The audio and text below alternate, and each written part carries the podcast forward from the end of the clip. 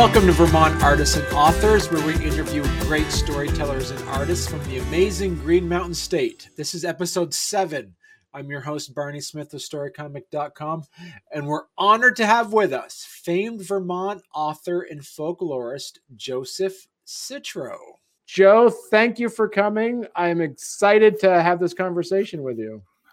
My pleasure, and I don't think I've ever seen you quite this excited. you haven't seen me open presents on Christmas. I think that's probably no, no. so I mean, so as a lot of people know, so as uh, Joe's uh, Joe's is, is, a native Vermonter, hails from the town of Chester, uh, and uh, also I think what are you a fifth generation Vermonter or? Well, it depends depends which side of the parental spectrum you want to look at. My mother's side goes back a lot farther than my father's does. Okay. All right. Uh, all right. Yeah. So we don't we don't we don't count generations around here. uh, yeah. Yeah. So th- thank you, Joe. So uh, as I say, we have a lot of people. We have a lot of people who are who are very familiar with you. A lot of uh, native New Englanders who have who probably most definitely have one of your books um, on their bookshelf. Uh. For for the for the few people that are watching some uh, watching this from our like our national audience, uh, do you want to give people a, a kind of a, a you know a quick uh, background of of how you got into writing and how you got into uh, collecting stories? Well. I, I think it's a that's kind of a psychoanalytical question, really. I, I uh, my father was a storyteller, and he collected a lot of local lore, which he you know, he told me when I was a little kid. Um, so I collected those stories, and I um, wanted an audience at some point because I didn't have any kids of my own. It occurred to me that maybe I should be writing books, and now the books are my children, and the stories are collected in those books and passed along, and that's what I've been up to for the last thirty years, if you can believe that. Um, interestingly, at least to me, uh, I apparently was the first Vermont writer to ever do that. That is, collect the weird tales of Vermont.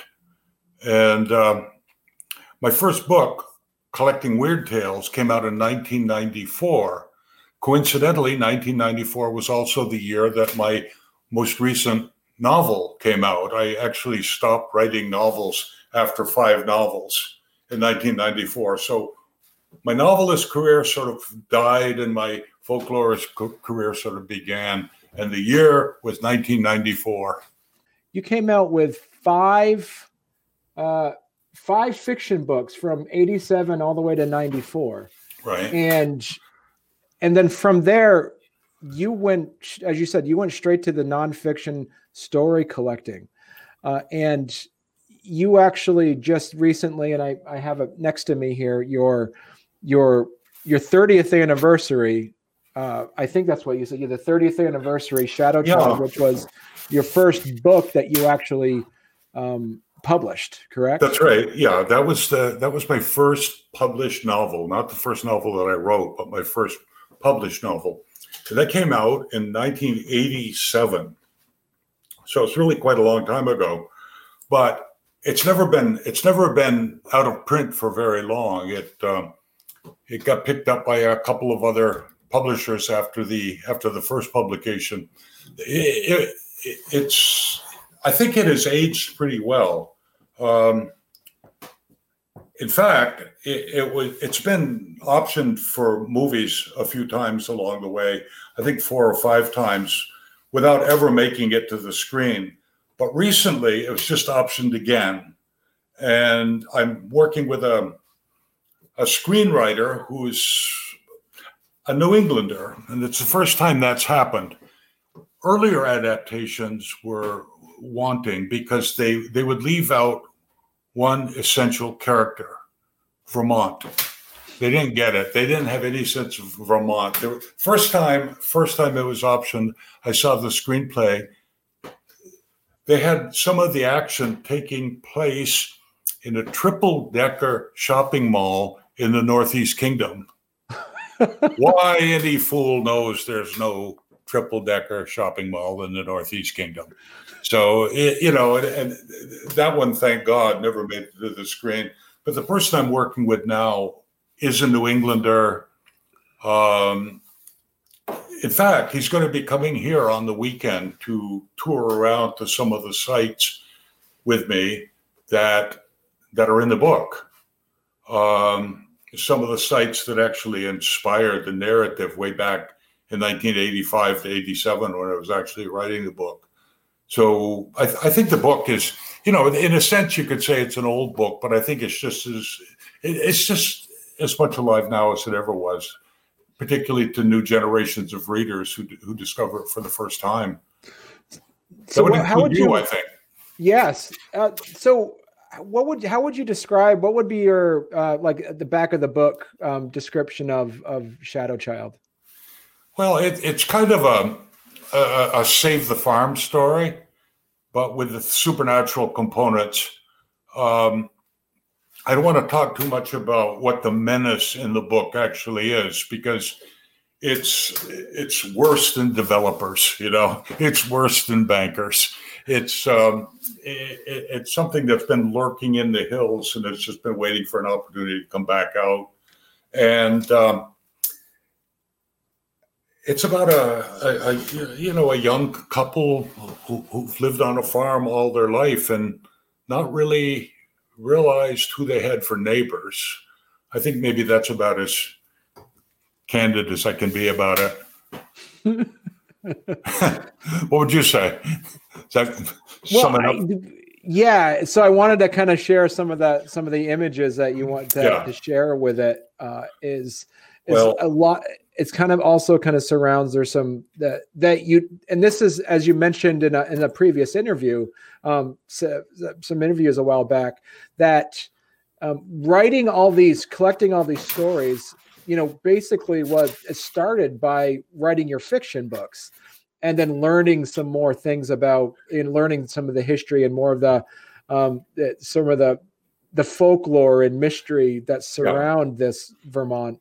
And and one of them as you as you mentioned earlier is you know with with shadow child is these underground these i don't know what would be the best way that you describe them these well they they've been described as beehive structures mm-hmm. um, they've been described as root cellars um, no one seems to know who made them or when or why um, there's a one variety of archaeologists says they're nothing but colonial root cellars, and that other other people speculate that they're older than that. They might be Celtic in origin and maybe go back to pre-Columbian times. In any event, the hills and mountains of Vermont are just littered with these weird structures. The one that's on the screen right now was probably more than anything else the inspiration for Shadow Child. The photograph that we're looking at was actually taken around 1986. But in truth, my friend Rick Bates and I discovered that very place probably around 1965. We were hiking in, up behind the family place in Chester and we came across that damn thing Although we came up from the other side, from our point of view, it looked like a knoll, just a grassy knoll, and didn't look particularly weird. But as we walked around it got to the other side, we saw this door leading into it. And that was weird. And, and we didn't know what the hell it was because there was no house or anything like that around. Um, I, I got more excited about later about it later. At, at the time we found it, two boys growing up in Chester, where everything is made of stone.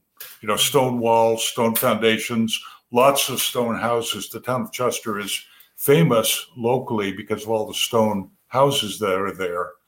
So we we weren't too alarmed by it until it wasn't until quite a bit later that I went to a, a lecture by Dr. Warren Cook, who taught at um, what was then called Castleton State College, um, later Castleton University.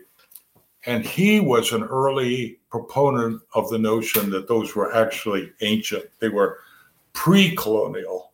mm. um, and might have been might have been constructed by ancient seagoing Celts. Well, maybe so, maybe not. But um, that was the germ of the idea that later blossomed into Shadow Child. And I sort of addressed the question of where those things might have come from. And do you see your your your five fiction books? So each one of them, uh, this is the one I read. The the, other, the, the your other fiction books, do they have inspiration from Vermont folklore and, and mysteries as well? Oh yeah, they're they're all rooted in Vermont, legitimate Vermont folklore and history. They're all highly research dependent.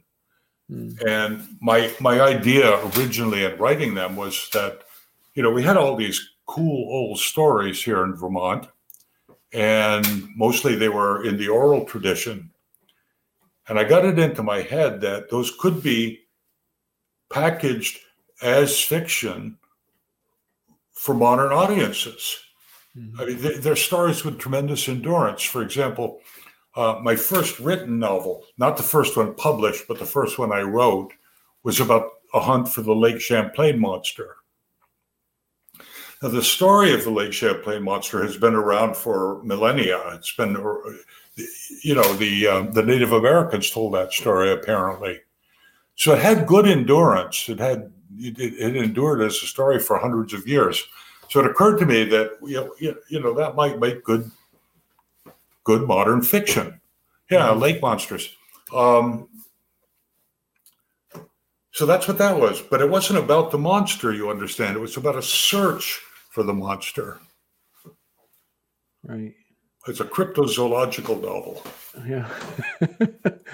so as you as you said earlier that you these five books you you wrote them the, the last one you wrote in uh, in 94 was also around that um, that time when you wrote your first nonfiction, you know, collection of stories. Right. So now that you've been collecting these stories for, you know, uh, a couple of decades now, have have you been able to find some uh, some good stories that you stumbled upon that that is kind of pushing you to want to go back and write some fiction?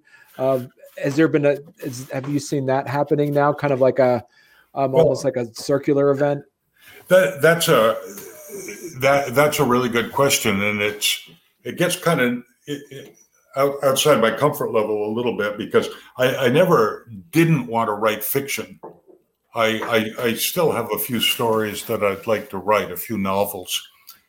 The problem for me has been um, I, I like writing, but I don't like publishing. I haven't I haven't got along well with publishers, uh, particularly publishers of the of the novels. And for me, that publishing environment of big New York publishing houses like uh, Warner Books, um, the environment was simply too toxic for me. I didn't like it.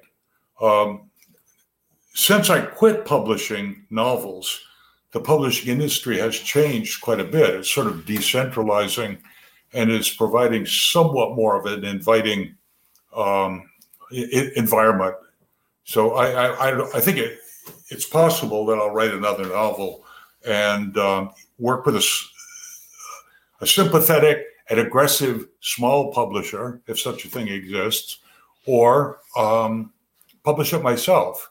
I could I could go either way. Um, but while I'm not writing novels, I'm sort of sustaining myself with these collections of I don't I don't really want to call them nonfiction, but they're you know they're collections of folklore that folklore might be fiction, who knows? Um, but but the books I write are collections of folklore and and just weird stories that are in fact nonfiction, true stories that are just weird. So you know, for instance, uh, yeah, talking about your um, the Vermont Monster Guide that you've uh, you've been working on with our with our mutual friend uh, um, Steve Bissette. This is an updated version. That's an updated version, and the um, or perhaps a better way to put that would be a re or re reissue. Mm-hmm. The the original publisher of that um, was the University Press of New England, and they they went out of, out of a lot of wonderful, productive years and a whole whole lot of wonderful books. They closed their doors at the end of 2018. Um, the consequence of that for me was about, I think, nine of my books were suddenly out of print hmm. and not obtainable by my readers. Among them was the Vermont Monster Guide. Um, all of a sudden, nobody could get it anymore. Um, so, since 2018 to 2020, I've been looking for another publisher to pick those up. And this is going to be published this year later, maybe not in time for Halloween, but hopefully in time for Christmas by uh, Eerie Lights Publishing. Okay. And they specialize in um, cryptozoological titles and occult titles and paranormal titles and things of that type. So this book, this book will be um, will live again. Champ will be back. This is again the first ever collection of all the Vermont monsters that I could locate, from those that are really well known, like Champ, um, to some that aren't particularly well known, like Side Hill Crunchers. You know, that's that is the encyclopedia of Vermont monsters, and that's it. And that's that's that's a variation of the old cover. This is a new cover, but it's not identical to the old cover. You know, I, I, while I wouldn't argue that all the monsters in that book actually exist, right. there's a legitimate tradition of those monsters in, in the folklore of, of, of the state. Right. Um, yeah. You know, we, we do have giant bullfrogs and giant rabbits and wendigos and werewolves and you know the whole a whole rogues gallery of monsters. We've got them, but we didn't make up any of the stories in the Monster Guide. Okay. The Ghost we Guide is another, another thing. and then I did stumble upon one of your interviews where you actually said which one was actually the, oh, the Easter egg. So, I, but I, I, wanted to make sure that I'll make people try to find that interview. I'm not going to give that away. So, yeah, yeah. well, that, that's that's the the whole point of ghost hunting. You see, is to try to discern the real from the fantasy. And so it's the ghost the ghost hunter's job to pick out those fake stories and you had and we, we talked before we went on the air that i said one of my uh, one of my favorite quotes you said in an interview when somebody asked you said well do you what do you do you believe this or do you think that person was telling you the truth? And and you said my job isn't to investigate it's, it's just to collect the stories. I thought that was a pretty good that was a really good um, you know description of because it yeah. you get too exhausted by you know, thinking that it was your job to investigate. But you're, as you said, you're as a folklorist, your job is to collect the stories. Right. I, I do. I don't really investigate, but I do occasionally. Um, I guess you might say I put myself in harm's way, in the sense that I'll, you know, go up onto Glastonbury Mountain and hope that I don't disappear, or I'll I'll spend the night, occasionally all by myself, in a haunted building. I don't know that that really is could be classifiable as an investigation. In fact, I don't know what it means to investigate a haunted house. Is it is simply visiting an allegedly haunted house an investigation? Uh, you know, I, I, I don't even know what it means, but I do know what it means to collect stories, and and that's what I've been doing, and that's what I do. I figure whether I believe in ghosts or believe in Champ or believe in Wendigos or whatever is really irrelevant my belief is irrelevant to the story. Um, I think I, I, I'm, I'm awfully, I'm afflicted with a real, um, real skepticism. And I think that's good for me and the work I do because uh, I think if I were a believer, I would write the stories one way, or if I were a denier, I see. I don't see. I don't see skepticism as the same thing as being a denier. If I were a denier, I would write the stories another way.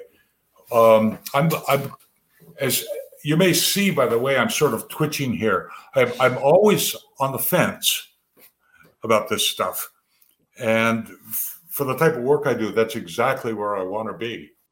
Bringing this up, you do have um, a book that's coming out soon uh, that you're that our our friend Robert Burnell is helping you illustrate. Uh, do you want to talk to us a little bit about a little bit about that one? Yeah, um, this is a a reissue of the Vermont Ghost Guide, but it's also a greatly enhanced edition. Um, Twenty years have come out since the original Ghost Guide was was published, so I wanted to do at least twenty additional stories.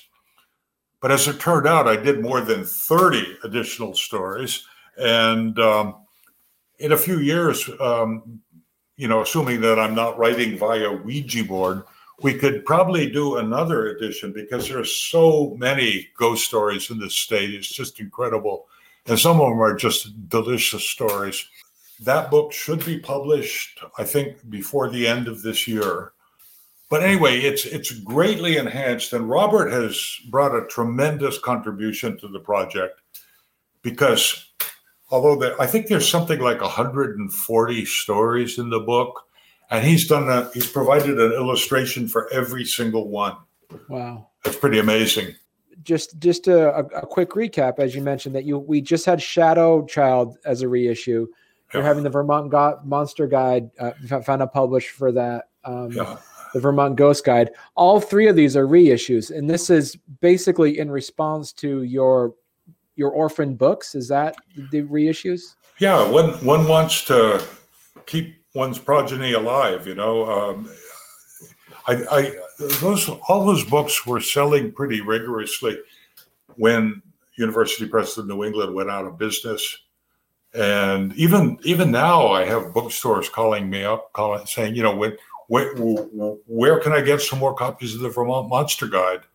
Um, sold pretty well, and it's a shame, you know, it's a shame to keep it off the market. So right. it'll be back. Uh, the Monster Guide may even be out in time for Halloween this year. Okay. And are you looking at some of your other your uh, some of your other books like the Ghouls, Ghosts, and Graveyards and Passing Strange? Some of these other ones are well. That one that you just mentioned, the Ghost Ghouls and Unsolved Mysteries. Um, right. That's my first ever collection of these weird Vermont stories. Um, that's still available. That's published by Houghton Mifflin. Oh, okay. It's been constantly in print since 1994. It's wow. never never gone out of print. Um, it was originally published by a small Vermont publisher called Chapters Publishing in cooperation with Vermont Life magazine. Now, I, I don't want this to sound menacing or anything like that, but um, both those businesses have gone under after publishing my books. And then the University Press of New England went under after publishing my books. So I don't want to make that sound strangely sinister, but um, it's a fact. The uh, chapters publishing was bought up by Houghton Mifflin in Boston, and they've kept the book, my two books actually, this one and one called Passing Strange. They've kept those books in print all these years. Um, this one is, it was such a difference working with a small publisher than a big publisher. So the editor, Barry Estabrook, came to me somewhat timidly and had said, um, would, would it be all right with you if we put a gravestone on the cover of your book? And uh, I said, sure, yeah, that'd be great. And uh, he said, well, would you mind then if we had your name on the gravestone? so I said, you know, I might as well get used to it. So let me ask you this as a, as a writer, and let me ask you some writing questions now. Yes. Uh, do you see these small publishing houses kind of going under just because of our where things are happening and and where people can self-publish now or also that amazon is such a giant now that there's it's or do you see it just by happenstance or do you talk to other authors seeing that a lot of other smaller publishing houses seem to be disappearing you know i i'm really lost in publishing in the in, in the 21st century? I don't really know how to answer that. I know for writers who are just starting out, I suppose it's great to have something like Amazon publish your own book kind of a situation. Mm-hmm. But that's only part of the uh, part of the deal. I mean, part, the other part of the deal is getting getting the book out there and into people's hands. And I I don't know how to do that, and so I, I am not quite sure how to tell other people to do it. Mm. I've been very lucky because um, I've sold every book I've ever written, and in the beginning of my career, I had big publishers. I mean, when when my novels came out through Warner Books, that was like arguably the bigger biggest publisher in the world, I guess. And and so I, I, I was lucky because they got the books out, they did the advertising, they got my name around. And so I, I picked up readers. And so now if I publish a book myself, I've still got readers out there waiting for my next book. Not so if I were just entering the publishing world and publishing my first book. Um, so I, I, really don't know what to say, Barney. I, I, I, think one one would have to be really skilled not only at writing a good book, but also the tactics of marketing, getting the book out there, getting it into stores, getting it into people's hands. Um, and I don't know how to do that. And I don't really have the kind of energy that it would take to do that well. Mm. Um, so you, you you kind of alluded to some basic kind of like you know writing advice. What's your process first? What's your process? How do you what's the process for for joe citro to sit down and and and get a book written? Well, how, what, what do you do? it, it's it's the the fiction. Um, I, I can talk about the fiction a little bit but it's a different discussion for the for the folklore collections um, if I'm writing a, a novel, what, what has happened historically is I'll get two or three ideas that really interest me.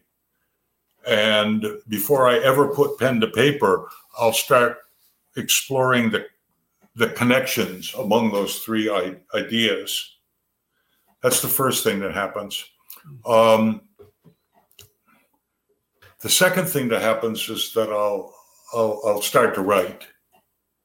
And the third thing that happens is the writing will sort of take over me.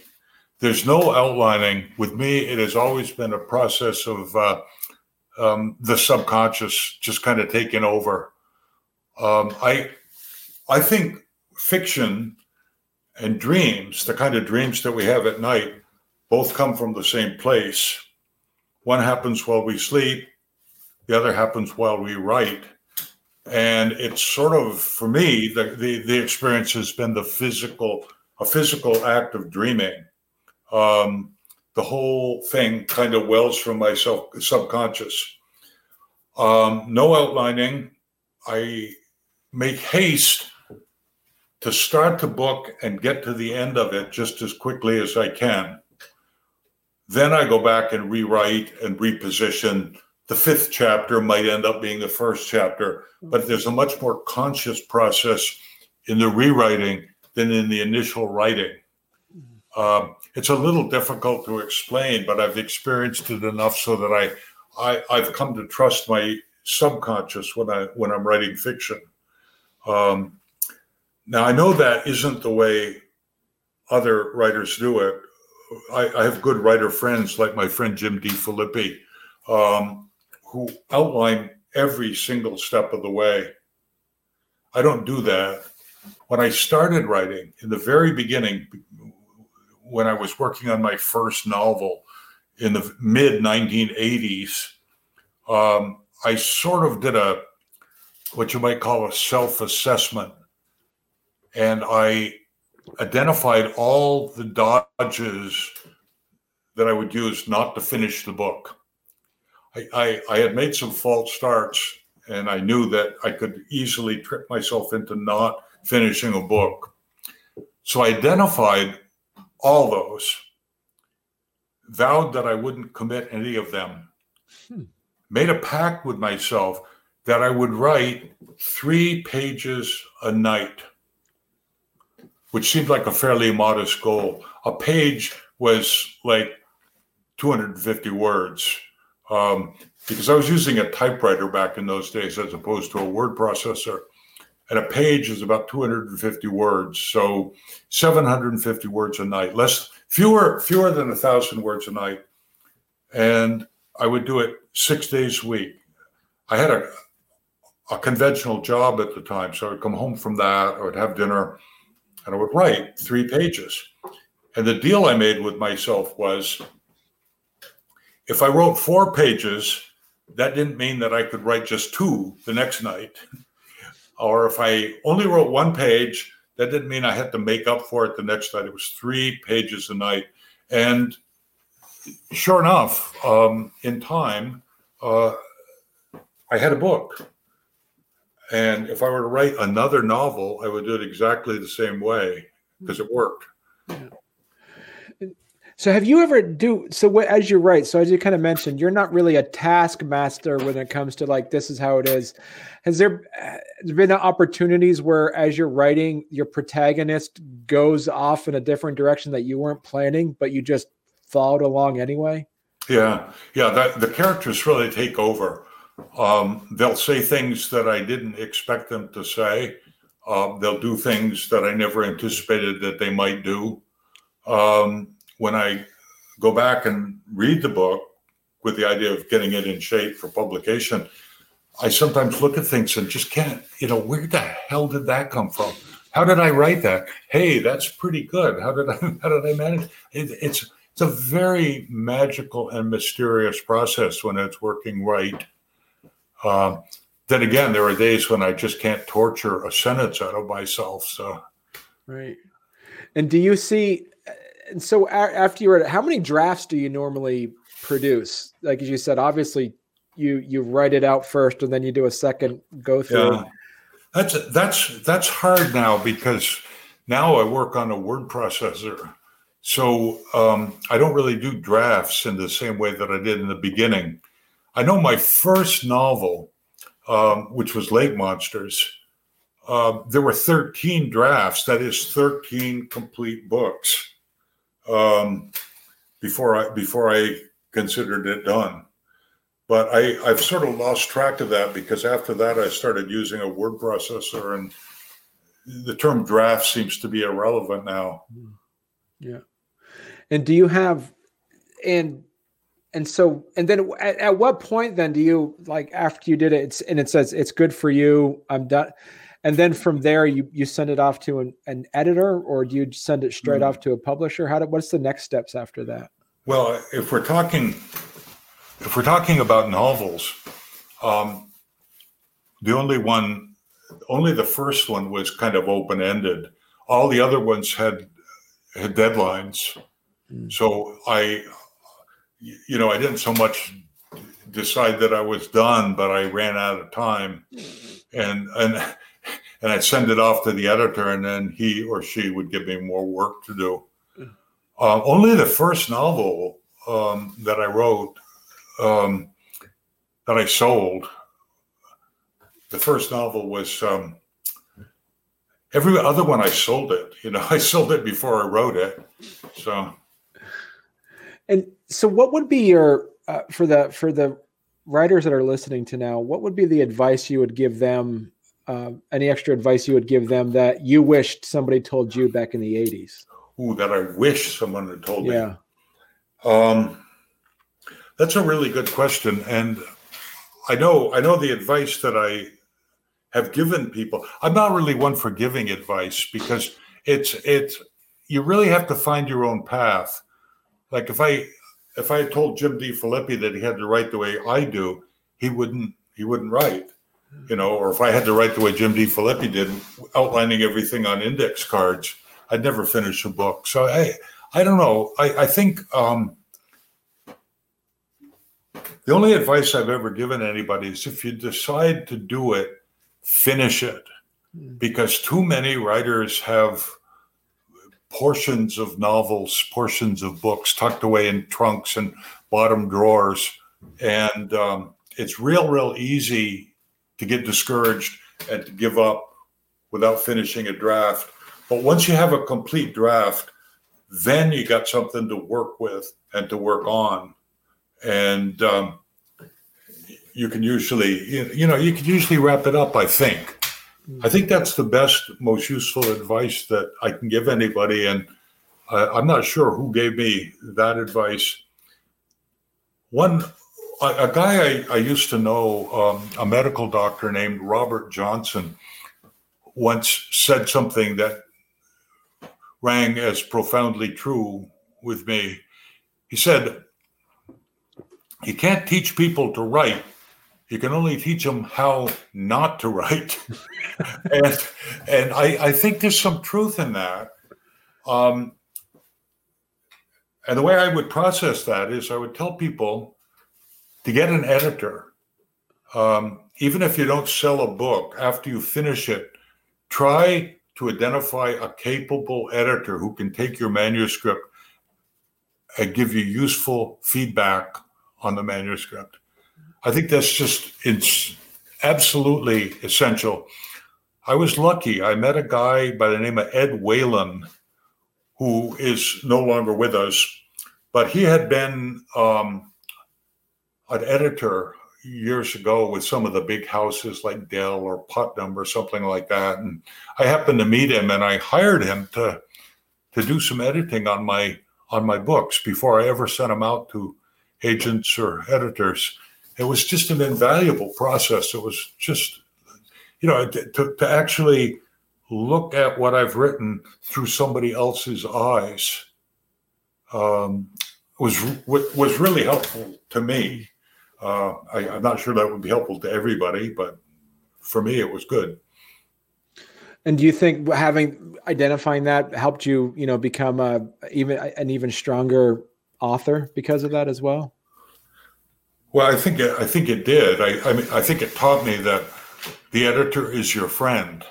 Um, too often, I think beginning writers might feel a little bit menaced by editors and think, oh, you know, you're trying to take my words away from me, or you know, you want me to cut out fifteen hundred words here, and that's why you're destroying my book. Um, but really, the the editor and the writer both want exactly the same thing, and that is to make the best book possible. So um, I, I, I think the editorial process is part of the process. It's part of the part of the journey from first sitting down at the keyboard to having a book on the shelves. And mm-hmm. I, I, I like it. I've had some really good editors. Right. And so, you know, talking about talking about your books here, it's like as as you said, you kind of have these two separate genres of collecting stories and then you, and then and then your fiction your fiction mm-hmm. books do you feel as though you're kind of drawn towards one direction over another uh, one is more of like a passion while other is more of like your, your you know your uh, what you want to do do you feel as though like your your passion and your desire of what you want to produce kind of align or they seem to be fighting against each other in a way no, I don't. I don't feel that there's any any kind of conflict or any kind of fighting between those two things. I mean, in a sense, you could say stories to stories. Um, the stories that I make up are really retellings of things that I've heard or read or listened to or whatever. Um, I, I, I've just got a real sense of mission about collecting these Vermont tales. Um, I don't I don't think anyone had ever done it before I started doing it. I think I'm the my my book, um, this one, Vermont Ghosts, Ghouls, and Unsolved Mysteries, was really the first book ever by a single Vermont writer who just looked into the shadows and came out with a bunch of weird tales. And ever since I did that, I've just felt a real mission about it. Like I've got to keep collecting because if I don't, these stories are going to get lost. Mm-hmm. And I'm very willing to pass the torch to somebody else. I would like help with this because there's way more stories than I'm ever going to be able to collect. But right. they keep they keep they keep coming to me. and you know, and, and, since I've been doing this, people will bring me their stories. It's great. It's just a, a self-generating kind of thing. Right. It's almost like it's like your your, your mission to put. To I, I do have a sense of mission about it. Yeah. yeah, yeah, I do. And it all started with my father because he had a he had a collection of stories that he would tell me when I was a little boy. And that's really where it started. Like those stories are many of those stories are in my first collection, my Ghost, Ghouls, and Unsolved Mysteries collection. Those stories that my father told me.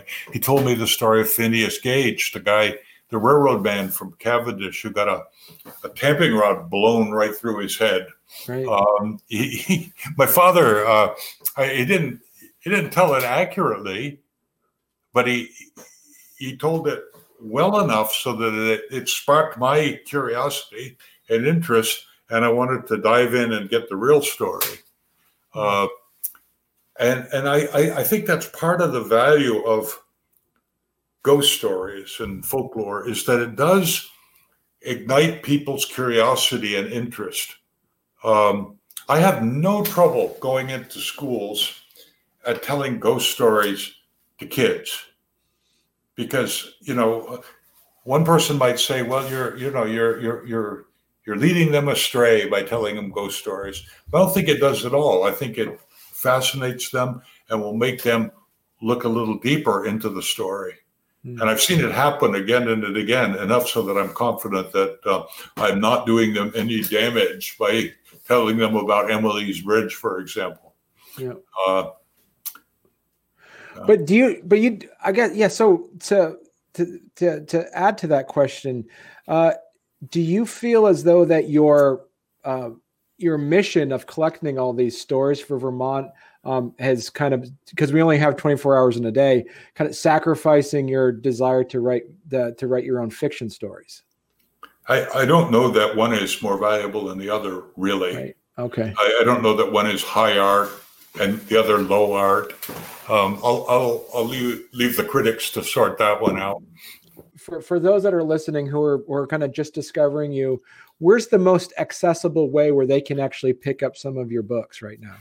I I I, I um I think probably on on Amazon. Um, okay. And I think the books that are going to be published between now and the end of the year, uh, Shadow Child just came up. The new edition of Shadow Child just came up on Amazon. Uh, I was selling it for about a year as a collector's edition, limited edition, collector's edition. But now it's come out as what's called the enhanced edition. And um, it's exactly the same as the collector's edition, except it's more widely available and it's available on Amazon.